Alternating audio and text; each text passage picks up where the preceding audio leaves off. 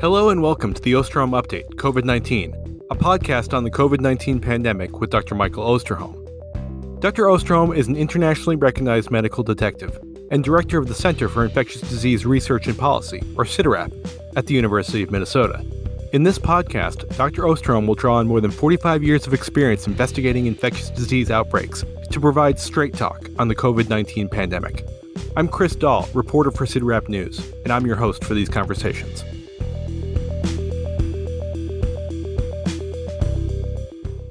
Welcome back, everyone, to another episode of the Osterholm Update podcast.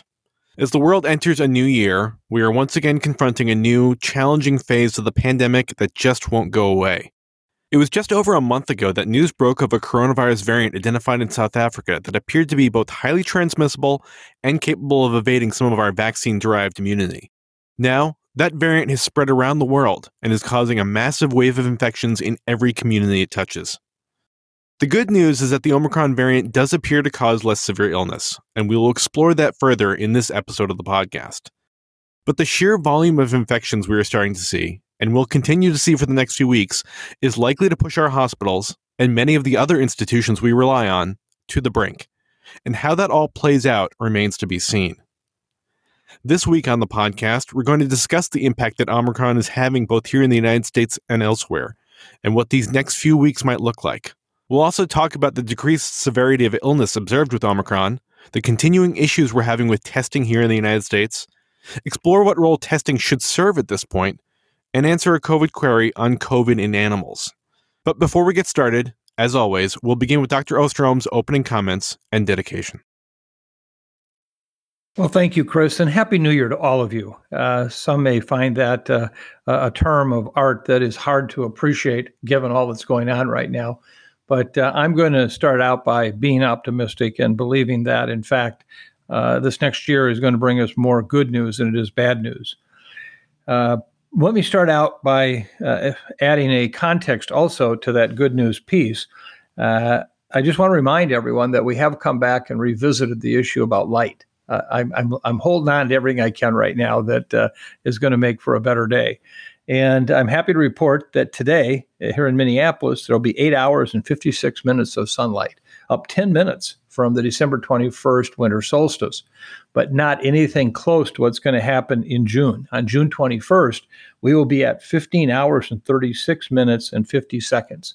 Clearly, almost uh, a, an entire seven hour increase in sunlight here. So we're on the right track, the right trajectory, we're there. Having said that, I want to add a context to this week's podcast in in trying to help uh, what I would just put together is a a psychological transition of where we're at and what's happening. And I've used this quote before from Sir Winston Churchill, and I find it to be very meaningful uh, to me. And I'm trying to interpret uh, uh where we're at in this pandemic. And Churchill once said, "Now this is not the end. It is not even the beginning of the end but it is perhaps the end of the beginning. And I will tell you right now, even in this pandemic, as much as people don't want to hear that after two plus years, we're just at the end of the beginning, it's a very important end, I think. And that from here forward, we may actually be able to have a very different relationship with this virus than we have now. So we'll try to, we'll talk about that. Uh, you know, no promises, no rose-colored glasses. Uh, that we won't see a new variant emerge that could surely challenge us, just like Omicron has. But at the same time, I think that that is a real possibility. But in the meantime, let me just remind everyone: we will have at least three to four weeks yet of this viral blizzard. Remember, I talked about that four weeks ago. This viral blizzard and it's right on track. So far, everything that I thought would happen or could happen with Omicron is happening. So, from that perspective, we've just got to get through this next period of time. That's all. Just just look at it like it's just the last 10 yards of a 100 yard sprint. We've got to get through it. As we look at this three to four week period, uh, we also have to look forward into the future, which is neither looking through rose colored glasses or assuming that this is a doomsday scenario. And I unfortunately find far too many people who are sitting on either edge of those two extremes, and particularly some in the media.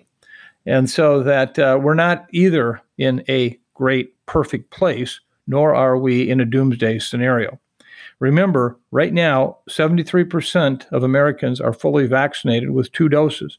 That means, of course, 27% are not.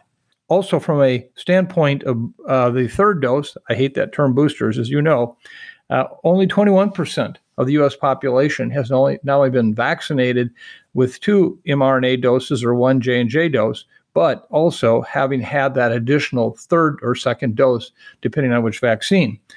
That's a small number when you think about what protection can be afforded even against Omicron, which we'll talk about um, uh, with these vaccines. Finally, I just also want to mention that only 40% of pregnant women are vaccinated. Personally, I am so aware of situations that are so painful where pregnant women basically put their lives at risk being pregnant and getting infected with COVID and being unvaccinated, as well as that, of course, to the unborn child. So please, we've got to do everything we can to get people vaccinated. I want to put one plug in this week before I do the dedication. Uh, I've heard from a number of clinicians as well as the blood banking community. We are in desperate short supply right now of blood. Uh, this has been a deferral issue that many of us have appropriately made because we don't want to expose ourselves to go into a blood bank or to a blood unit area. Uh, but right now, we need blood. If you're fully vaccinated, i.e., meaning the two doses and a booster, or that third dose, please consider going to give blood. You know, wear your respiratory protection. Uh, but right now, we need blood in this country. And that would be a great gift to society for people to go give blood. And finally, the dedication. Uh, you know, I want to dedicate this week's podcast to those people who have been in the trenches the last three to five weeks with Omicron emerging, doing the vaccination, our vaccinators, and those who have been doing testing support work, taking the samples, making sure they're processed in the laboratory. I uh, want to shout out to Sherry, one of the vaccinators, as well as all of you across the world who have made it possible for us to continue to take on this pandemic by your uh, wonderfully kind and supportive service. Mike, we're going to spend a lot of time on this podcast talking about the situation here in the United States, but let's start internationally. We know Omicron is well established in Europe and appears to have peaked in South Africa. But what are we seeing in other parts of the world? Well, Chris, let me first say that as someone who has spent my career studying infectious diseases and tracking the different paths that they can take, which have spanned from localized small outbreaks to situations like this that occur on a global scale, I don't think any two weeks have ever been the same. Now, with COVID, and I mean this sincerely, I'm not sure any minute has ever been the same. Again, it seems like I'm constantly reviewing new information, always learning new lessons as a result. I know that there are days that I go to bed where I assume that I know less about COVID at that moment than I did when I woke up in the morning. At the same time, there have been moments in this pandemic where I've really gained a better understanding of some of those older lessons I'd absorbed from my time in this business long before COVID ever showed up. For example, if you look at the 2009 H1N1 pandemic, that really stood out to me as a prime example of just how fast and how far these viruses can travel and set up shop. The first confirmed cases in the pandemic came out of Mexico and in the US in April. Then, just one month later, cases have been confirmed in a total of 142 countries and territories. So clearly, these viruses don't respect boundaries. And it's why I also mentioned in my book, Deadliest Enemies, that all of us are in this together, whether we like it or not. Well, as if that lesson wasn't evident enough, in 2009, we've seen it showcased multiple times with COVID. For example, by the end of March 2020, roughly three months after China reported the first cases, we had confirmed infections in 160 countries and territories. And now, less than two months after the first documented cases of Omicron were reported, we've already detected the variant in at least 140 countries and territories. And whether it's Africa, the Americas, Europe, or the Western Pacific region, we're seeing a growing number of countries experience the telltale sign of Omicron's arrival, which prompts a sharp rise in cases. As a result, the global case numbers have never been higher. In fact, the daily average which is closing in on 1.6 million cases. Let me repeat that the daily average, which is closing in on 1.6 million cases, is basically twice as high as we've ever seen it since the very beginning of the pandemic.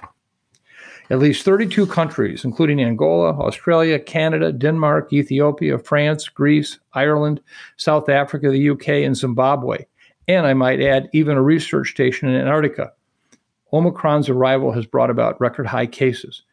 This is that viral blizzard that I've been talking about for the last four to six weeks, and we're going to see more places hit by it in the coming weeks. In many of these places, COVID surges aren't unfamiliar. Living here in the US, where we've seen record high case numbers of our own, I can surely attest to that. At the same time, we've seen cases quadruple in India over just the past week, reaching their highest level since September. Remember all that discussion in previous podcasts where people said, ah, India is now out of the soup. They had their big outbreak. They basically are vaccinating people, don't have a problem again. Well, here it is. In Latin America, which has reported consistent regional declines for the past six months, daily cases have grown fivefold in just the past few weeks, and with mounting infections in countries like Argentina, Bolivia, and Mexico. Now, the good news for this region comes in the form of their largely successful vaccination program. Despite a relatively slow start, Latin America has now fully vaccinated 64% of its entire population, placing the region ahead of Europe at 61%, North America at 58%, and Asia at 57%. Again, Latin America has done an amazing job. At the same time, one can see wide disparities in vaccination rates between different Latin American countries. For example, while Chile has fully vaccinated 87% of its population, which ranks it among the best in the world, only 28% of Guatemala's population has been fully vaccinated. Even within countries, there are marked differences, particularly between urban and rural populations. We obviously understand that here in the United States. And finally, there are still unsettled questions being raised about the effectiveness of certain COVID vaccines against Omicron. Although we're still waiting for more data, some early studies looking at antibody development have found that Sinopharm and Sinovac both of which are produced by Chinese companies, along with Russia's Sputnik vaccine, showed little or no neutralization against the Omicron variant. Even after a third dose of the Chinese vaccines, antibody response to the variant appears to be quite limited. Now, I do want to note that these studies were fairly small and don't necessarily account for the effectiveness against severe disease. However, even prior to Omicron, we've seen real life data indicating that Sinopharm and Sinovac are less effective than the mRNA vaccines when it comes to preventing symptomatic infection. According to data from the WHO, clinical trials have showed an efficacy of about 79% for Sinopharm and 51% for Sinovac against symptomatic infection. And this was before the emergence of variants like Delta and Omicron. So, if we do end up seeing a marked reduction in any protection these vaccines offer against Omicron infection, and potentially severe disease, which we'll cover later in this episode, the global implications could be significant. For example, China has administered a total of more than 2.8 billion vaccines nationwide, nearly enough to fully vaccinate 86% of its population. Almost all of them have been Sinopharm or Sinovac. On top of that, China has reportedly delivered nearly 1.4 billion of their vaccines to a total of 115 other countries, many of which are located in Africa, Asia, and Latin America, which I just mentioned. Some of these same countries have been relying on the Sputnik vaccine. So one can't help but wonder how might this play out if these vaccines are significantly impacted by Omicron. This brings me to my next and final point, which has to do with China. As you know, I've been talking about this very situation for the past few weeks on this podcast.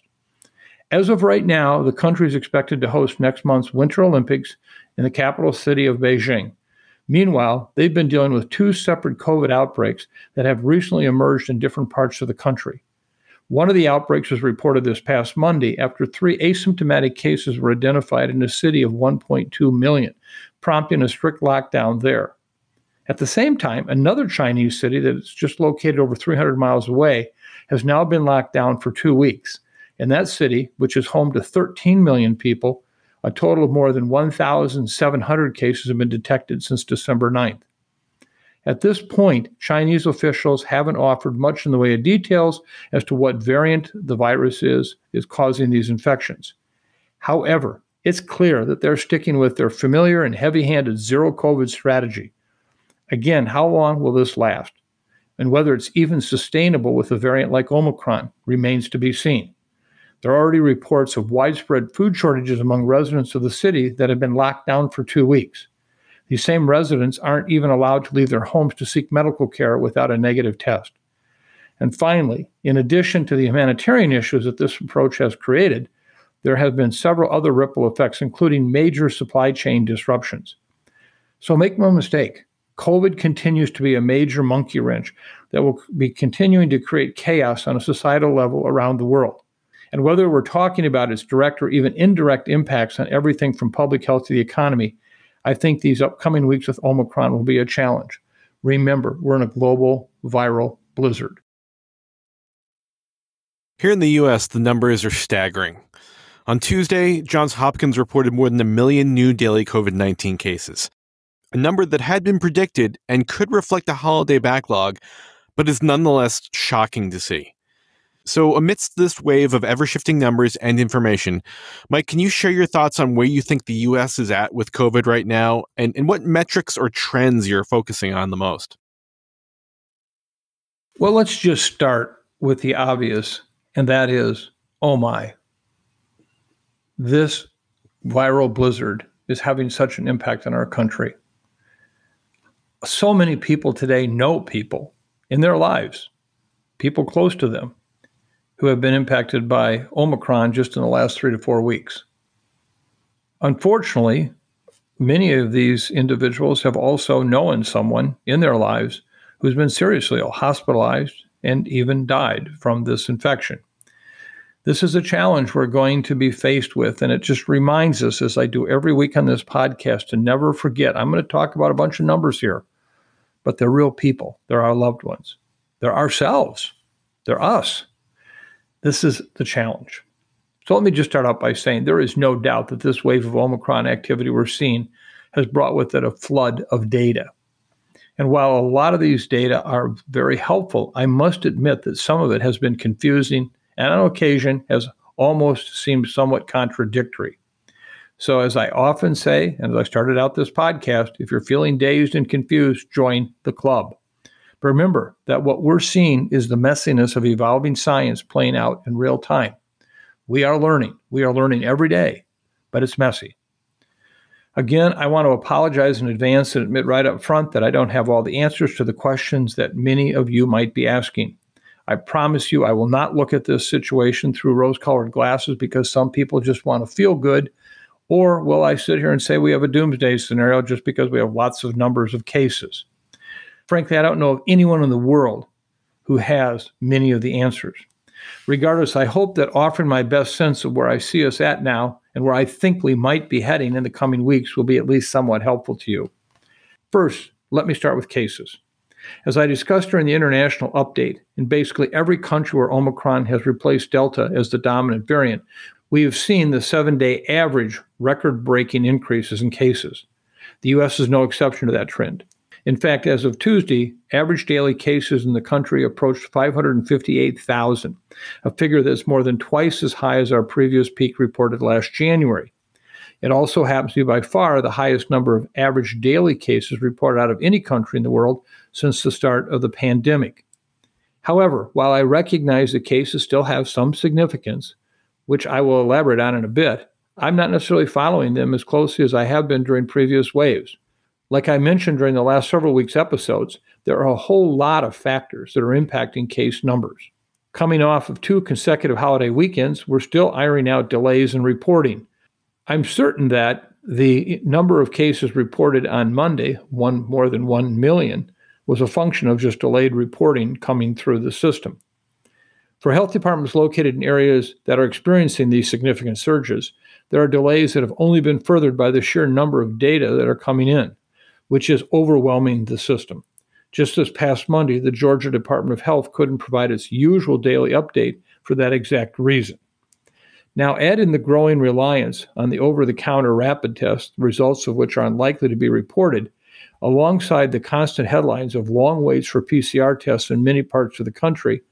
And I found it relatively easy to stand by the assessment I made last week when I said that case numbers would be terribly incomplete and unreliable. So, in that regard, I've been paying the most attention to metrics that are far more stable, including hospitalizations, hospitalizations requiring oxygen, ICU admissions, and deaths. Of course, as lagging indicators, these are somewhat imperfect and often lack more informed real time data, particularly on a national level, when it comes to things like the proportion of patients receiving oxygen, their vaccination status, or even the primary reason for their admission. Again, I'll, I'll cover these types of issues more detail later in the episode. On a somewhat related note, I also want to share my frustration about a recent situation that really speaks to the consequences that these gaps in data can provoke. In mid December, we saw early evidence that some of the monoclonal antibodies, including the cocktails produced by Eli Lilly and Regeneron, weren't effective against Omicron. Less than a week later, reports came out suggesting that Omicron was responsible for more than 70% of the cases in the US. Three days after that announcement, the FDA and HHS placed a pause on further distribution of both the Eli Lilly and Regeneron monoclonals, pending more data from the CDC. Although they acknowledged the regional variation Omicron prevalence and recommended that healthcare providers consider this information when deciding on the best treatment approach for patients, the decision was made. Well, come to find out five days later, prevalence of Omicron in the US at the time actually ended up being lower than what was originally thought. In other words, we had a higher number of Delta cases in the country for several weeks than we initially believed, some who would have clearly benefited from these monoclonal antibodies. Following that correction, the FDA and HHS eventually lifted the pause.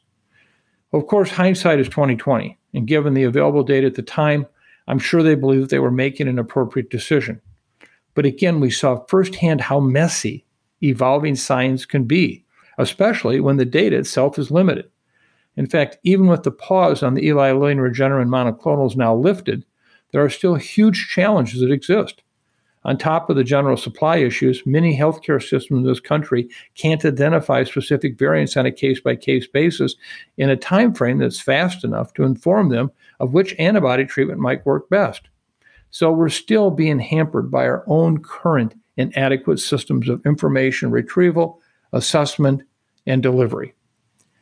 Regardless, the latest data on hospitalization indicates that as of Tuesday, more than 113,000 Americans are currently admitted with COVID. For context, on December 21st, just two weeks ago, just over 68,000 Americans were admitted. Let me again just summarize that. Two weeks ago, there were only 68,000 Americans admitted to hospitals with COVID. Today, that number is at 113,000. So, in a matter of two weeks, hospitalizations have grown by more than 45,000. We've now surpassed the peak number of hospitalizations reached during the past summer's Delta surge, which topped off at just under 103,000. We're also closing in on the record high number of hospitalizations we hit last January, which peaked at just under 133,000. In addition, we're also seeing a growing number of COVID patients being treated in the ICU. Again, as of Tuesday, more than 20,000 Americans were reportedly in an ICU with COVID. However, while this total has nearly doubled from the valley in November that separated the country's two Delta waves, it currently sits below the peak levels reached during the summer surge, which surpassed 26,000, and the record high surge last January, which hit almost 29,000. Now, please don't interpret this news as some sort of victory declaration. It's not. In fact, some of our country's healthcare systems are being crushed as we record this. And with 36 states reporting a rise in hospitalizations over the past two weeks, 17 of which have documented increases of 50% or more, we can expect the national numbers to keep trending upwards. Of course, this also means we can anticipate the daily number of COVID deaths, which is currently above 1,300, to grow. So, how high will they go? I'm not sure. I don't know. I still believe that this viral blizzard will probably last three to four more weeks at most, and then case numbers come down precipitously, and, and lagging indicators would start to drop four to five weeks from now. Hopefully, this will happen sooner than later, but again, we just don't know. If our experience with Omicron plays out like it did in South Africa, we might anticipate a, this month or so of dramatic activity followed by these declines. Remember, even with a record breaking number of cases, South Africa reported just a fraction of the hospitalizations and deaths they had experienced during previous waves. Ideally, we'll see a similar pattern in the US. But there are also some factors that distinguish our situation from South Africa. For example, although the US has fully vaccinated 62% of its population, sitting well above South Africa's rate of 27%, Omicron is building off a much higher baseline in several parts of the country that were still recovering or even in the midst of a Delta surge, including the Midwest and the Northeast. So now it's Omicron on top of Delta, which South Africa didn't have. In addition, there are still inherent differences in the population demographics, including things like age, the proportion of people living with comorbidities, that could shape what Omicron's path might look like. And although there are many other factors that might come into play, the reality is that this variant's emergence in the US almost perfectly coincided with the holidays, which are known for bringing about lots of travel and countless social gatherings. It's also worth noting that these very same holidays have complicated the interpretation of Omicron's path in other countries we could learn from, including Denmark, Norway, and the UK, thanks to many of those same reporting delays I mentioned earlier. I think this is another one of those wait and see moments. As I'll cover in the next section, the available data suggests that the vaccines still offer significant levels of protection against severe disease. So, if you've been fully vaccinated, including receiving your additional dose, prior to the past couple of days, you've really minimized your risk for a serious outcome from Omicron. Having said this, I want to be cognizant of the fact for those who have underlying comorbidities, who have certain kinds of immune suppression uh, conditions, people being treated for cancer, etc., your threat is still very real of having serious illness, hospitalizations, and potentially deaths. For you, I keep thinking about you. I just wish I had better news for you. There is one other thing that really concerns me, which I think we all should be cognizant of. Are the impacts that Omicron is already having in this country on a societal level and what that means? This is where the significance of cases I mentioned earlier comes into play.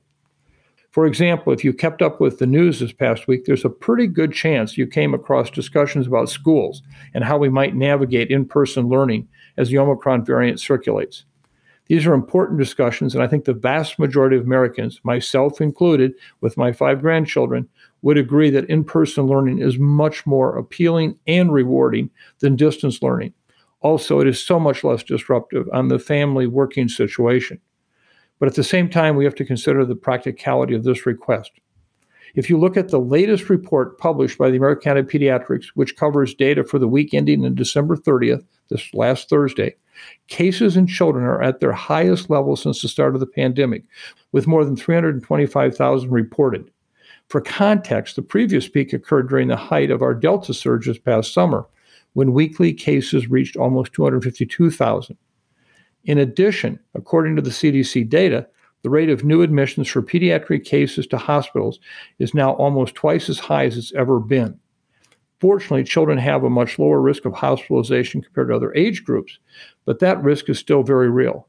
So, right off the bat, we should be asking ourselves what are we doing to make schools the safest environment we can for kids? Regardless, I think we'll see many schools, including some of those that adamantly support in person learning, quickly pivot in response to absences among staff and lack of available subs. In fact, according to Burbio, which tracks school closures, there are a record number of schools that have already postponed in person learning this week.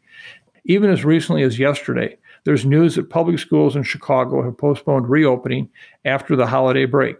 Needless to say, the issue is far from simple, and the ripple effects are very significant.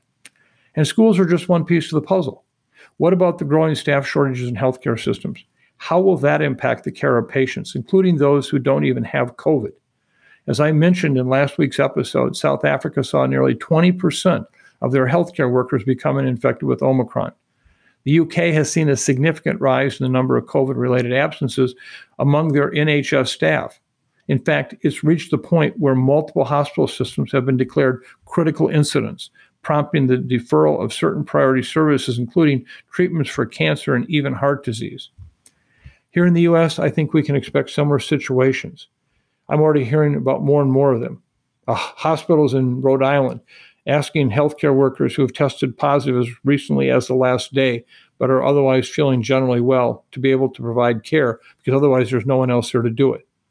Just this past Monday, a hospital in Florida had to temporarily close its labor and delivery unit simply because too many staff people were out with COVID. As a result, women who had planned to give birth at the facility were forced to seek alternative options. This is not going to be solved by sending in 500 or 600 new National Guard members who are not trained to provide the medical care. We very much appreciate their service, but that can't be a, a long term answer.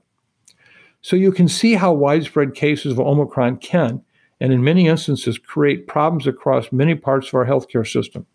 Again, this could have implications regardless of whether you're seeking acute care, picking up your prescriptions from a pharmacist, or even trying to go with an emergency visit to your dentist. Then there are the first responders. Last year, it was reported that more than 30% of EMS workers, 17% of firefighters, and 21% of police officers were out sick in New York City, the highest level of absences reported to date. As a result, city residents were repeatedly told to only call 911 if they were experiencing a real emergency. Meanwhile, EMS workers were asked to avoid transporting any patients with flu like symptoms that were otherwise stable in order to prioritize others in more critical situations. Similar situations have played out recently in cities, including Baltimore and Cincinnati. And finally, there are businesses themselves. I understand that no one wants to consider even hear the term lockdown again. I get that. I understand it. But we're seeing widespread outbreaks in businesses lead to temporary closures despite the fact of no formally declared restrictions. If you don't have anybody to work there, how do you turn on the lights, open the door? In summary, I think we're going to experience Omicron's impact these next few weeks, and I'm not sure how much of the country knows what that will mean. Even if most people avoid the worst outcomes that can occur with an actual infection, I think it's likely that many will encounter the disruptions we can expect to surface as a result of the variant's ability to transmit to so many people so quickly. On the issue of decreased severity of illness from Omicron, can you break that down for our listeners, Mike? Is this reflective of the variant acting differently than previous variants? Or are we just seeing the impact of protection at the population level, whether through vaccination or previous infection, can have when it comes to reducing severe disease outcomes like hospitalizations and deaths? Well, Chris, this is one of those questions that's at the top of many people's minds, including my own. And although we've gained a better understanding of disease severity with Omicron these past few weeks, it's an issue that's coded in nuance and context. And God knows we've not done well with either of those in this pandemic. So, before I dive into the most recent data, let me remind listeners that there are really two key questions that are being looked at as we try to characterize the risk of severe disease from Omicron. As you mentioned in your question, Chris, there's the possibility that, for whatever reasons or reasons, a variant like Omicron might just inherently be less capable of making a host very sick. We're also two years into this pandemic, and whether it's from the vaccines or previous infection, many populations have built up some walls of immunity. As a result, we might expect to see fewer instances where infections progress to severe disease or even death than if had Omicron first appeared two years ago. Why is it important to answer these questions? Well, first of all, it helps us better understand what this variant might mean from the standpoint of our healthcare systems, which aren't equipped to handle a massive wave of very sick people. So we can get a sense of what burden might follow a rise in Omicron cases across the population. In addition, solving these riddles can help inform us about the risks that exist at an individual level, which again can have significance at the population level. If we have a situation where the variant itself is inherently less virulent, we might anticipate a reduction in the frequency of severe disease across the population. So, whether you're young or old, vaccinated or unvaccinated, a variant that's intrinsically less virulent than its predecessor would lead to lower rates of severe outcomes, less need for hospitalizations, and in particular, ICU care. However, we would still want to know what those exact rates were and how they might vary based on things like age or vaccination status. In other words, what's the variance risk of causing severe disease, and how is that risk further shaped by the individual's characteristics? Well, with Omicron, there's a growing body of data that up to this point suggests some reduction in the risk of severe disease that appears to be a product of the variant itself. As of Wednesday, there were seven lab based studies that all consistently showed a reduction in Omicron's ability to replicate in the lungs. Thus, there might be some biological property of Omicron that limits its ability to create severe lower respiratory challenges, which has frequently characterized cases of severe disease. Now, I want to mention that each of these seven studies have their own limitations, with many actually involving animal models as a proxy for humans. That being the case, there are always some concerns about just how representative or accurate these results might be for us. But as of right now, they're at least suggesting that Omicron's virulence could be lower than that of the previous variants, such as Delta. In addition to those studies, we have some preliminary data from places like the UK showing a reduction in the risk of hospitalization, even after controlling for things like previous infection and vaccination status. In other words, their results suggest that even those who were unvaccinated and not previously infected saw a slight decrease in their risk of being hospitalized. Again, these data have limitations, but it also supports the notion that Omicron might have reduced virulence. At the same time, we have clear and compelling data showing that the vaccines, particularly following a third dose, can reduce the risk of hospitalization with Omicron even more. In a report out of the UK, researchers found that from two weeks to six months after a second dose of vaccine, the effectiveness against hospitalization with Omicron was still 72%. Notably, that effectiveness dropped to 52% when the time since the second dose extended past the six month mark. However, for those who received a third dose of vaccine two or more weeks prior, effectiveness against hospitalization shot back up to 88%.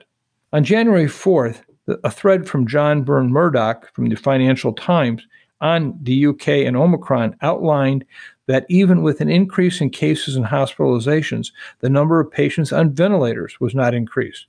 This may shift, however, as the age demographics of those infected change.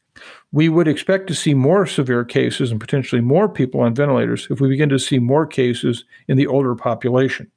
Ultimately, while the severity of cases may be decreasing, the sheer number of people with COVID is putting real pressure on hospitals. And it may make it seem as if there's just more severe illness more frequently, when in fact it's just more cases with less frequent severe illness. Both are still uh, resulting in substantial needs for hospitalization. Let me just say a word on hospitalizations in kids. In my grandfather role, I have an obligation to cover that for all of you listeners who have kids and grandkids. There have been several news headlines about more kids being hospitalized now than any other time during the pandemic. I mentioned that earlier in the national report.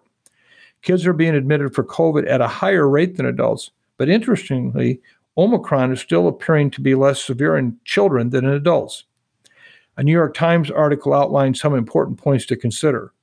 First, there are more children being infected with COVID than at any point in the pandemic, so we'd expect to see a higher number of children going to the hospital as well. Next, some hospitals are noting that children are being admitted to the hospitals for unrelated reasons, but then test positive for COVID once they're admitted. We still don't understand the extent to which this uh, is a important finding in the increased number of kids being hospitalized. So, to summarize the issue around severity, it remains really a murky picture yet. Clearly, I think the data support that this virus is less virulent on a person by person basis. But having said that, with the increased number of cases, even with a smaller proportion of individuals who are infected having serious illness, it still is going to likely be a very substantial number of people requiring healthcare services, hospitalization, ICU care, and potentially dying. And unfortunately, we are at the mercy of this virus, Mother Nature, and time to find that out. So let's talk about testing. We have a few issues in this country with testing, uh, one of which is just there are not enough tests. But let's start with a question about the at home rapid antigen tests, which are in high demand right now. The FDA said last week that these tests can detect the Omicron variant, but may have reduced sensitivity. And anecdotally, many people are reporting that they've gotten negative results from the rapid tests, then tested positive on PCR tests. So, Mike, where are we at with testing? Well, let me begin by summarizing it in one very short sentence it's a mess it is a mess. And it's a mess not just in the United States, it's a mess around the world. And when I talk about a mess, it's a whole number of different factors that have come together some science based, some policy based, some business based, all of them coming together. And then it's all wrapped up in a package with a big bow with a number of experts who are making comments about testing that, frankly, I believe that is beyond their pay grade to do. Meaning, I don't think that they fully understand the complex nature of what's happening with testing. Remember, testing all along had a purpose. What was that purpose? It was to find out who was infected. What else can you learn from testing? Well, we surely have talked about that, but today we're trying to ask these tests to potentially do things that they were never intended to do. Nor were we ever intending to have a business model that meant that you could basically scale to the moon overnight in terms of having testing available. So let me try to take and tease this out and give you a sense of where I think it's at. I will try to give you my most unvarnished, non personal view of what's going on with testing uh, and let you decide what the challenges are. Again, as I pointed out, what is the purpose? The purpose was to find out who is infected. And while there have been attempts to look at the kind of testing we have to understand can we also talk about how infectious someone is?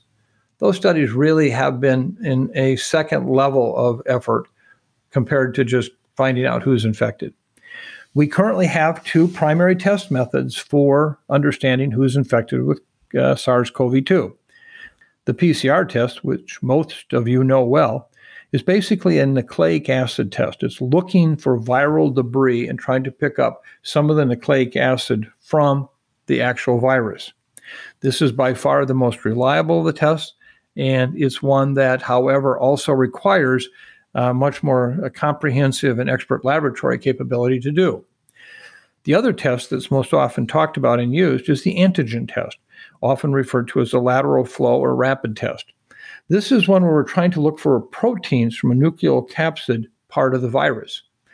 Unlike PCR testing, which actually goes through a process of called amplification, which it can say that with a very, very low level of virus over the course of the analysis, that material is amplified in the test so it can be picked up uh, initially as at, uh, from a very low level.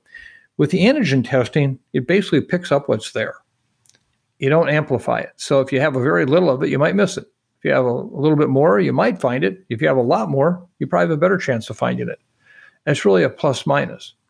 But again, it has been used, I think, in a way that at this point, the science does not keep up with what has been some of the public policy promotion by some of my colleagues. What do I mean by that? Well, let's just take PCR testing right now and just tease that out. Um, as we talked about before, it uh, basically only tells you if you're infected. There are what we call cycle thresholds, these cycles that goes through to amplify the material that is being looked for in the sample. And by the number of times it has to be amplified, basically, it gives you a sense of how much was there to start with.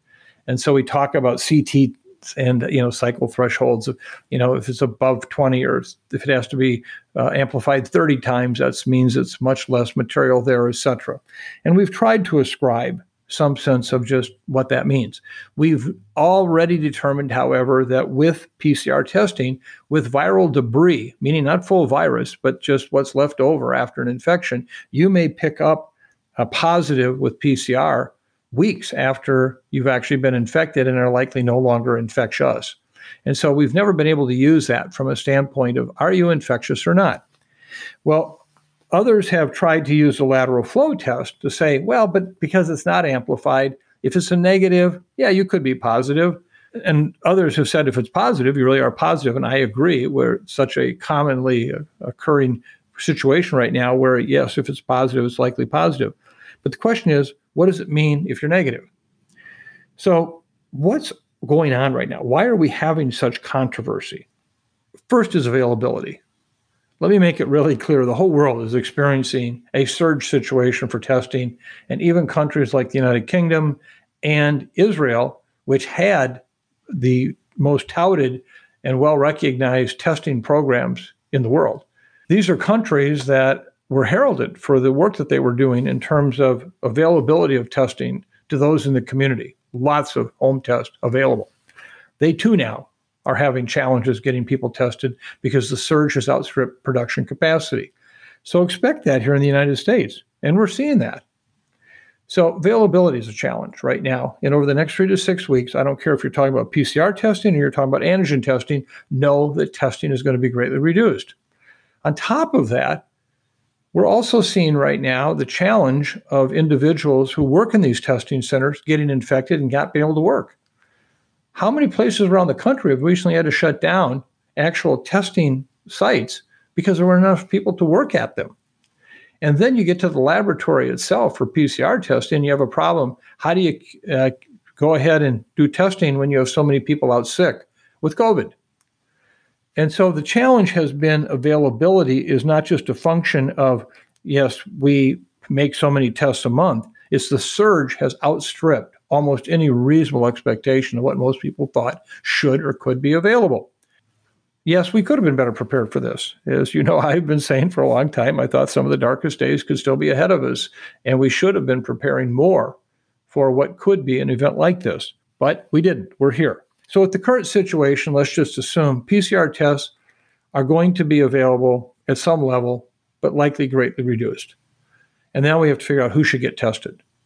Who should be priority for those? And I'm going to comment on that more when we talk about the school setting, because I think that by itself is a huge challenge of how we're using these tests. In terms of the antigen testing, I think that we have seen a situation where their utility has been unfortunately overstated by some scientists who have a point of view as opposed to a book of data. And I'm wide open. I, am agnostic. I just want the data. And for people to say that antigen tests are highly correlated with high virus levels and infectiveness, as some people have said, there is some truth to that, but we don't understand how correlated. How many times have I seen in the last two to four weeks individuals three and four days into their infections, where in fact they were negative by repeated lateral flow tests and then found to be positive on the same day by PCR testing? Clearly, the sensitivity is a challenge. And we know that challenge is real, as the FDA itself has said that, and I'll cover that in a minute. Well, maybe it's helpful though when you're at the height of your infection. Maybe at three to five or seven days, are you infectious? And I just want to come back to this point. This is where I think some of my academic based colleagues in particular, and, and I'm an academic based guy, so I'm looking in the mirror here, okay? Have this idyllic view of the world where if we just had more data, everything would be okay. No, it doesn't work that way. When you're in a crisis like this, and as I've referred to in previous podcasts from a former Secretary of Defense, you know, you don't get to go to war with what you want, you got to go to war with what you got. And we're having a problem right now trying to understand this testing from the standpoint of what's this availability.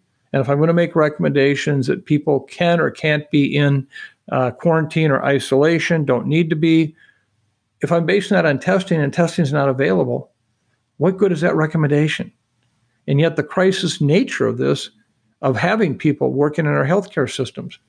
I talked to a physician yesterday in Rhode Island uh, who their hospital now is in a crisis standard of care where they are allowing and hoping that healthcare workers who have very mild illnesses in the last three or four days that are documented to be uh, COVID will wear their N95 respirator and be in the bedside. Otherwise, these patients risk having no one there to take care of them.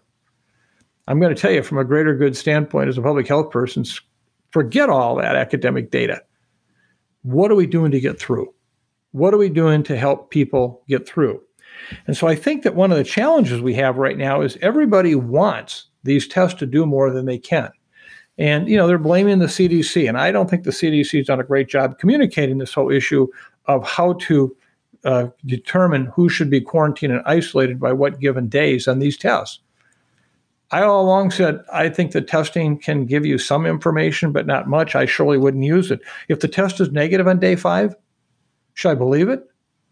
Well, I didn't believe it in those first three or four days. Why do I believe it in day five? How often should I believe it? If it's positive, does it mean someone really is infectious? I don't know. I think it's surely a likelihood it's possible, but how infectious? Are you willing to take your risk on somebody using an N95 respirator to be by the bedside when otherwise wouldn't happen with someone who might be antigen positive? And so to me, I understand if you can get tested and you're antigen positive, you know, try to stay away. But if you're desperately needed, you should be. Now, let me just really quickly summarize these lateral flow tests because I think this has been one of the most misunderstood issues by the public is what they mean. Remember, these are the same tests that we told people in the holiday season. If you want to protect grandpa and grandma, get tested an hour or two before you go over to their house for Christmas or whatever you're going to do. And yet, at the same time, do we have any real data how often that test that's negative is really negative in terms of being infected and infectious? No, we don't. This is what we do have.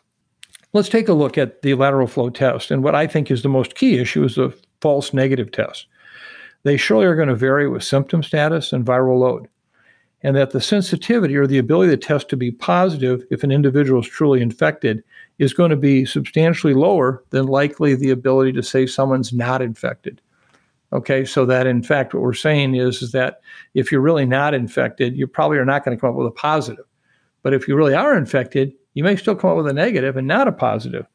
A study from the CDC actually found among people who were truly positive but asymptomatic, about two thirds had a false negative result on the rapid test, meaning two thirds of the time you were told you weren't positive, but in fact you were infected. Now, I agree. I don't know how infectious you were, but you were definitely infected. This only compared to one third of those who were symptomatic had a false negative test. So even if you're symptomatic a third of the time, the test said, nah, that's not what you got. Don't worry about it. That's a challenge. Another study shows that the antigen test results only agree with PCR results about half the time 54% for the Binax, 56% for the Quidel Sofia, and 50% for the BD test. Clearly, the more virus you have, the more likely you are to be test positive. But these are not slam dunk, yes, they are going to tell you exactly if you're infected or not. So if you look at cases where the viral load was high, corresponding to what I would call low CT, remember that cycle threshold value, we do know that these tests perform much better.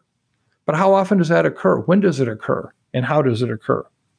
So I just want to leave you with the fact that at this point, we have had very, very poor direction on what to do with these tests and how to use them.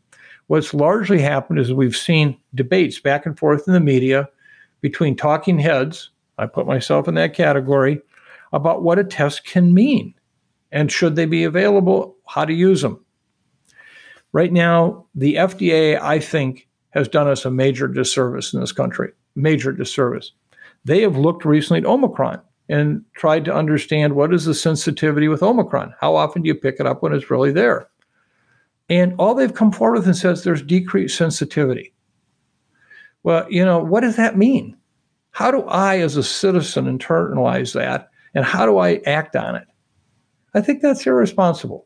We owe the public, we owe our colleagues data on how well do these tests actually detect Omicron in any one given hour, any one given day of the infection. And then, therefore, help us understand if, if I only got a 50 50 chance of finding a true positive or infected person when I use these tests, why in the hell did I just flip a coin? You know, it's probably better. If somebody is symptomatic, I don't care what their test result is. Don't be there. Don't work if you can help it. Don't go to a family event at all. I don't need a test to tell me that. I wouldn't trust a negative test right now if I had symptoms even. So I think that this has been a challenge, and you're going to hear more of it. The media keeps hammering home. They've now basically drawn blood. CDC supposedly has screwed up their messaging and they're not clarifying it. And they're saying if you got a test, use it. But if you don't, you still have to go ahead. And I think that's right. If we're in a crisis standards of care, we're going to take whoever. If we can't open our pharmacies and dispense life saving medications, then I will take a pharmacist back on the job six or seven days after they were found infected with mild symptoms, fully recovered, but they have their N95 on. I would take that. That will save lives. We're going to run out of food soon. We're seeing grocery stores, shelves getting more and more depleted.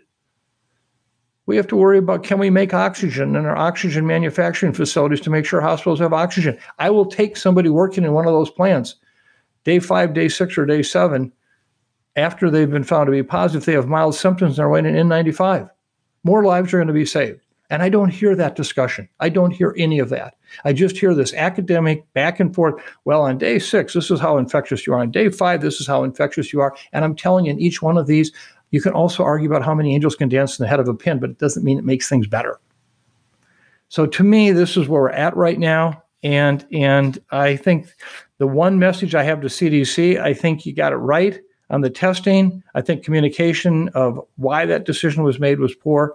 And you absolutely have a dead, dead, dead wrong on masking. Again, I, my dear colleagues and friends at the CDC, uh, you know, I don't understand it, but the fact that you can still have all this misinformation about masking, how well they work, what's on your website, as currently as this past week, uh, recommendations don't use N95s because healthcare workers need it, something that has been outdated now for 18 months. Um, that's a challenge.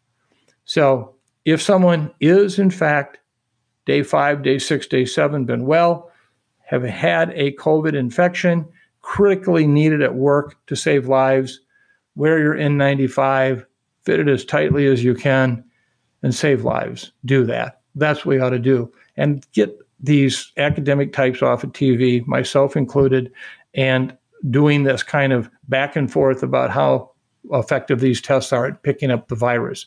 We're not going to know. We aren't going to know. And at this point, I think we're doing a disservice by this kind of discussion back and forth. And I hope the media takes note of that because right now the media is, itself is contributing to this confusion. All right. So, one additional question on testing, then, Mike. Many school districts around the country are relying on both rapid antigen tests and PCR tests to keep schools open during the Omicron wave. Is that a sound policy? Well, Chris, let me just be really clear. Many schools are now using this one time testing strategy as their approach to remain open during the Omicron surge, meaning they'll require their students and staff to test negative for COVID before returning from their holiday breaks or vacation. Let me just be really clear. This one time testing approach is a seriously flawed strategy for several reasons. There are four main issues that need to be considered when understanding the ineffectiveness of this one time testing policy. To understand this from a practical life standpoint, let me just start out by saying imagine you buy a brand new house, beautiful house, but the smoke alarms only work for the first day you live there, and then they're done after that. I mean, what does that do to protect you? Surely on the first day gave you some, you know, sense of early detection and protection, but after that it's done. Testing, unless done repeatedly, repeatedly, repeatedly, repeatedly, is not going to give you any benefit. First of all, is just the performance of the test, the first part. Uh, this can only be as good as the test itself, and I just covered the lateral flow issues with you about how you pick up infections or not, particularly if you're asymptomatic. If you're sick, you shouldn't be coming to school. Well, if you're asymptomatic, the likelihood of picking up something on a lateral flow test is remarkably low, very low. Issue number two let's just talk about the availability of testing.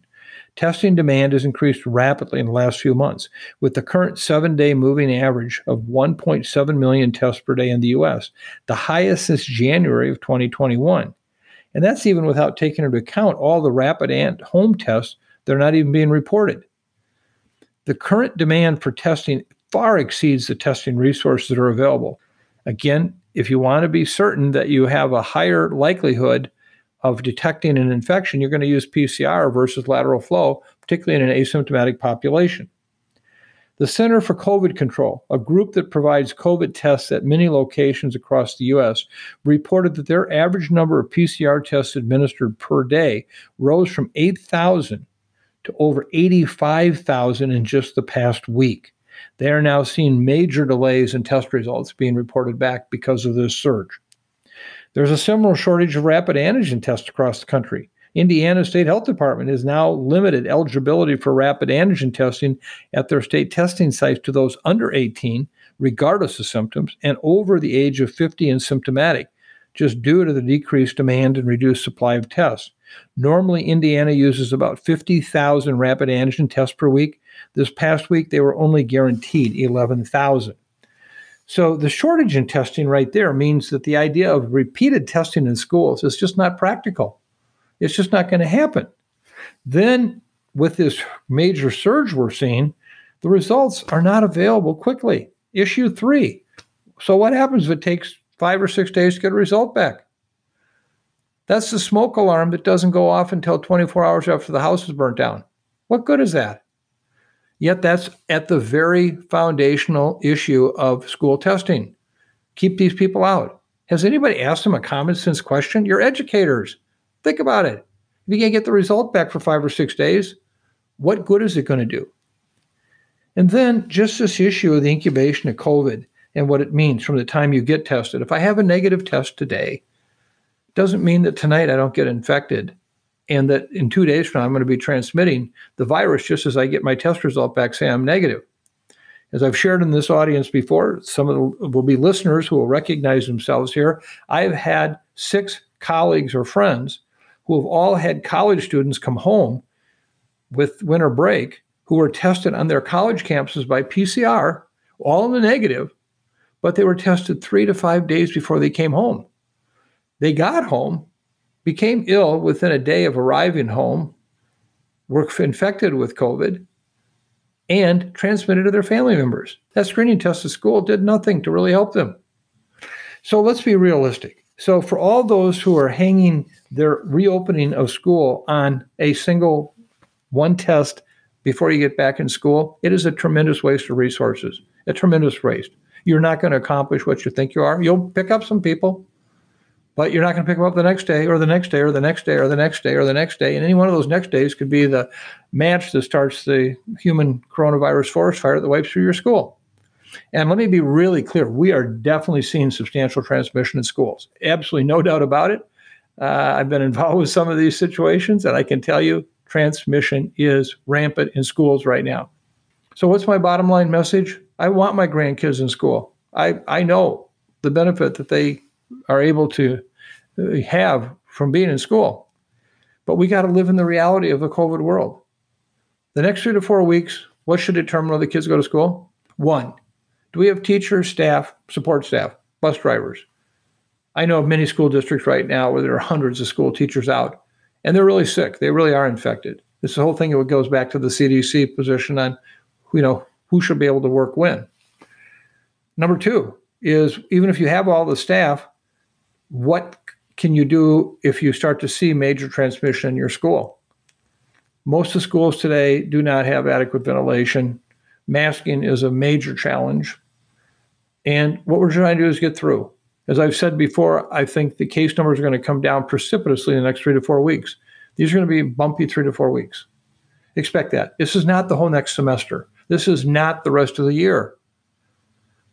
But when I see politicians saying schools are the safest place for kids, we're not going to close it, might as well just say uh, hurricane coming. It's category five, but school's the safest place for our kids to be in right now, okay? That's crazy.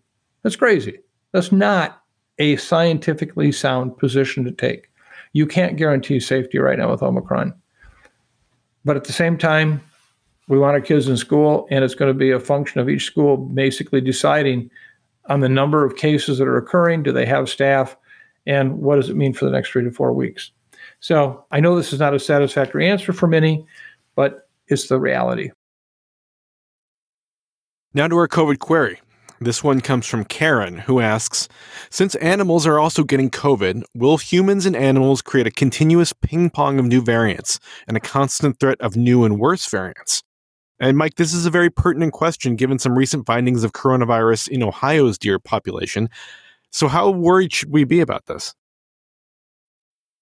Well, as I started this podcast with a quote from Sir Winston Churchill, now this is not the end. It's not even the beginning of the end but it's perhaps the end of the beginning.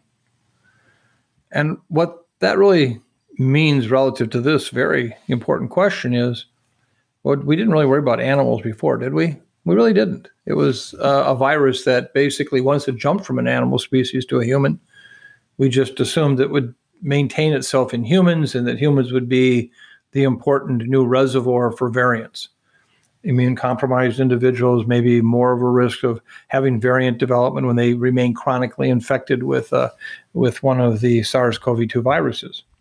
Well, the white-tailed deer data that you cited, uh, which has been very impressive, and data that I've talked about before on this podcast, along with data from a number of other animal species showing they can get infected, raises a whole new specter. Is this going to be a ping pong emotion kind of situation where we get infected, we infect animals, animals get infected, remain infected, new variants develop, and then it jumps back to humans, and we don't know. So I think that what we're where we're at right now is the end of the beginning. We're now going to be living with COVID in a way that, uh, as this particular wave goes through, more people are going to develop immunity of some kind. For how long, we don't know. And we're going to be at the mercy of new variants. And I just come back and reinforce my belief that 10 months ago that with the new variants of alpha, beta, and gamma, that we still had a long ways to go with this pandemic ahead of us, even when everybody else thought it was done and over. Well, I think we're still there. I don't know if another variant is going to develop that will jump into humans that now may evade immune protection from what we currently have for vaccines or even naturally acquired immunity from an infection with Delta or Omicron. Could there be some other mechanism by which one of these viruses could, in fact, develop mutations that would compromise that immune protection? That's going to be something we're going to have to live with for some time. This is why I have urged the research community to prioritize the study of pan coronavirus vaccines. The idea that, like we're talking about universal influenza vaccines, ones that may actually be able to hit parts of the virus that are not likely to mutate as much. And so, whichever virus spins out of a human or an animal population and potentially could do what Omicron's done, we'll be able to slow that down. It's also why we have to not focus so much as we have on the prevention of infection only. I think the vaccine approach has been very important.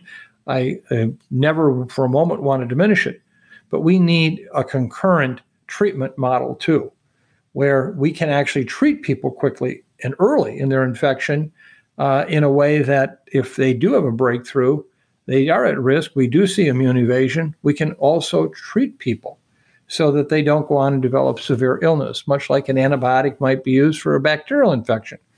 And so I think it's going to be the combination of those two. So, Karen, your question is a really good one. It's very important.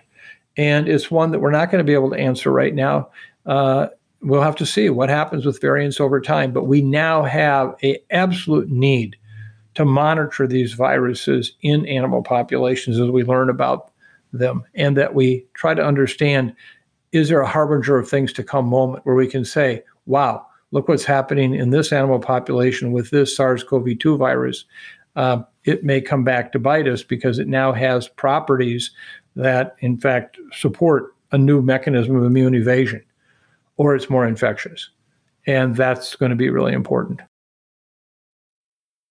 So, Mike, we've covered a lot of territory today, but uh, what are your take home messages and closing thoughts? Well, Chris, this was a lot to digest today. And for all the audience, I'm sorry that it was so dense. And at the same time, yet with so many speculative answers, or surely answers that uh, lack the clarity that I know that we all would like to have. Uh, but this is reality. This is this is the real world we're living in right now. Uh, I have to start out by just saying that uh, we are living in a viral blizzard. I can't say it any more clearly than that. That's what I said four to five weeks ago, and I think it's exactly where we're at. We know we shut down in blizzards. We know that all services are compromised when we have a blizzard. And what we're trying to do is get through this one.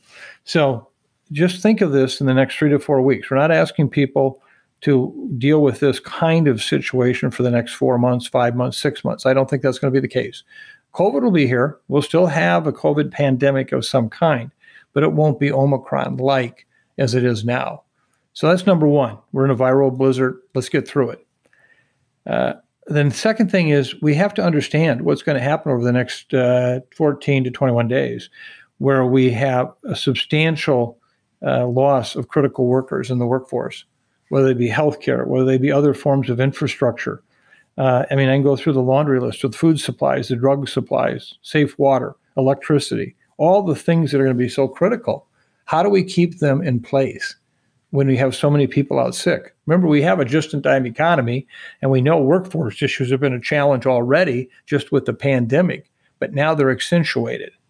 So we are going to have to address this, and it won't be business as usual we're going to have to accept potentially real compromises in care, just as a number of hospitals around this country, and for that matter, around the world, have had to pr- live by crisis standards of care throughout the uh, entire COVID pandemic. This is going to be a new add on, this wrinkle of, of what happens with so many people out sick. And I think the third thing for me, and I've alluded to this, but um, you know, the media is challenged right now. There's so many people out there talking about this as, as experts. You know, I know for myself, you know, I think all the time when I'm doing media or public speaking that, uh, you know, what does this really mean to the public what are the data I have to support it? And why would I say it if I don't have the data to support it? We have a challenge here trying to get through these next two to three weeks. Uh, and the issue with the media is going to become more important than ever, trying to frame the issues as they are, not uh, making them more political or less political, understanding that the world's in the soup at the same time. You know, we think we got problems here in this country, look at so many other parts of the world that are in the same area. So we got to hang together. As Ben Franklin once said, you know, we must all hang together, or at least we shall hang separately. And I just wish we could hang together on this one. As far as my closing today, um, you know, I've thought long and hard about uh, where I'm at. And, you know, I do by nature want to be cheery and positive and, you know, as a cheerleader for all of us.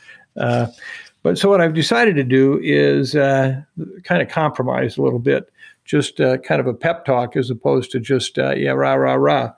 Um, I had a number of people r- suggest uh, the lyrics to a specific song uh, that um, I think is really very timely and very helpful. The first one to do so was Michelle, and thank you, Michelle. Um, today I'm going to share with you a song from the Dave Matthews Band. This was one of the singles on his studio album, Come Tomorrow which was released in 2018. And it was one that uh, was highly successful. Uh, it uh, received very, very high scores, uh, ratings, and it ultimately ended up number one on the U.S. top rock albums, the U.S. Billboard 200, uh, a number of accolades for it. This is a song that was written by Dave Matthews and his colleague, Mark Batson. The title of it is when I'm weary. When I'm weary, when I'm tired, you remind me to keep on trying. There'll be dark, dark days. More coming, just as sure as this sweet earth beneath my feet. It don't matter. Come tomorrow, together we must face what lies ahead. When we're weary, when we're tired, please remember to keep on going. What a wonderful way to say what we must do. So thank you to the Dave Matthews Band. And thank you to all of you for spending another day with us. Um, I know these podcasts are long, they're tough, um, and I wish I could do more for you to help you find a, a peaceful place in your life with this COVID pandemic.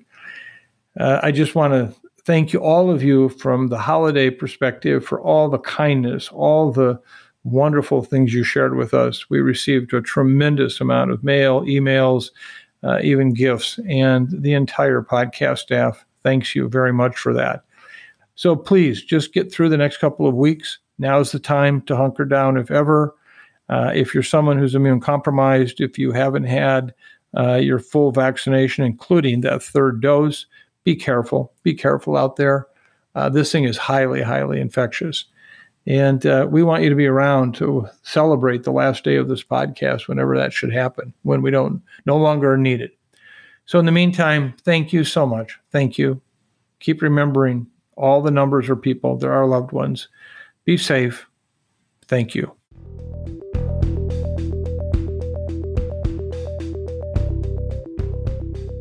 Thanks for listening to this week's episode of the Osterholm Update. If you're enjoying the podcast, please subscribe, rate, and review. And be sure to keep up with the latest COVID 19 news by visiting our website, cidrap.umn.edu. This podcast is supported in part by you, our listeners. If you would like to donate, please go to cidrap.umn.edu forward slash donate dash now. The Osterholm Update is produced by Maya Peters, Corey Anderson, Angel Ulrich, Meredith Arpey, and Sydney Redpenning.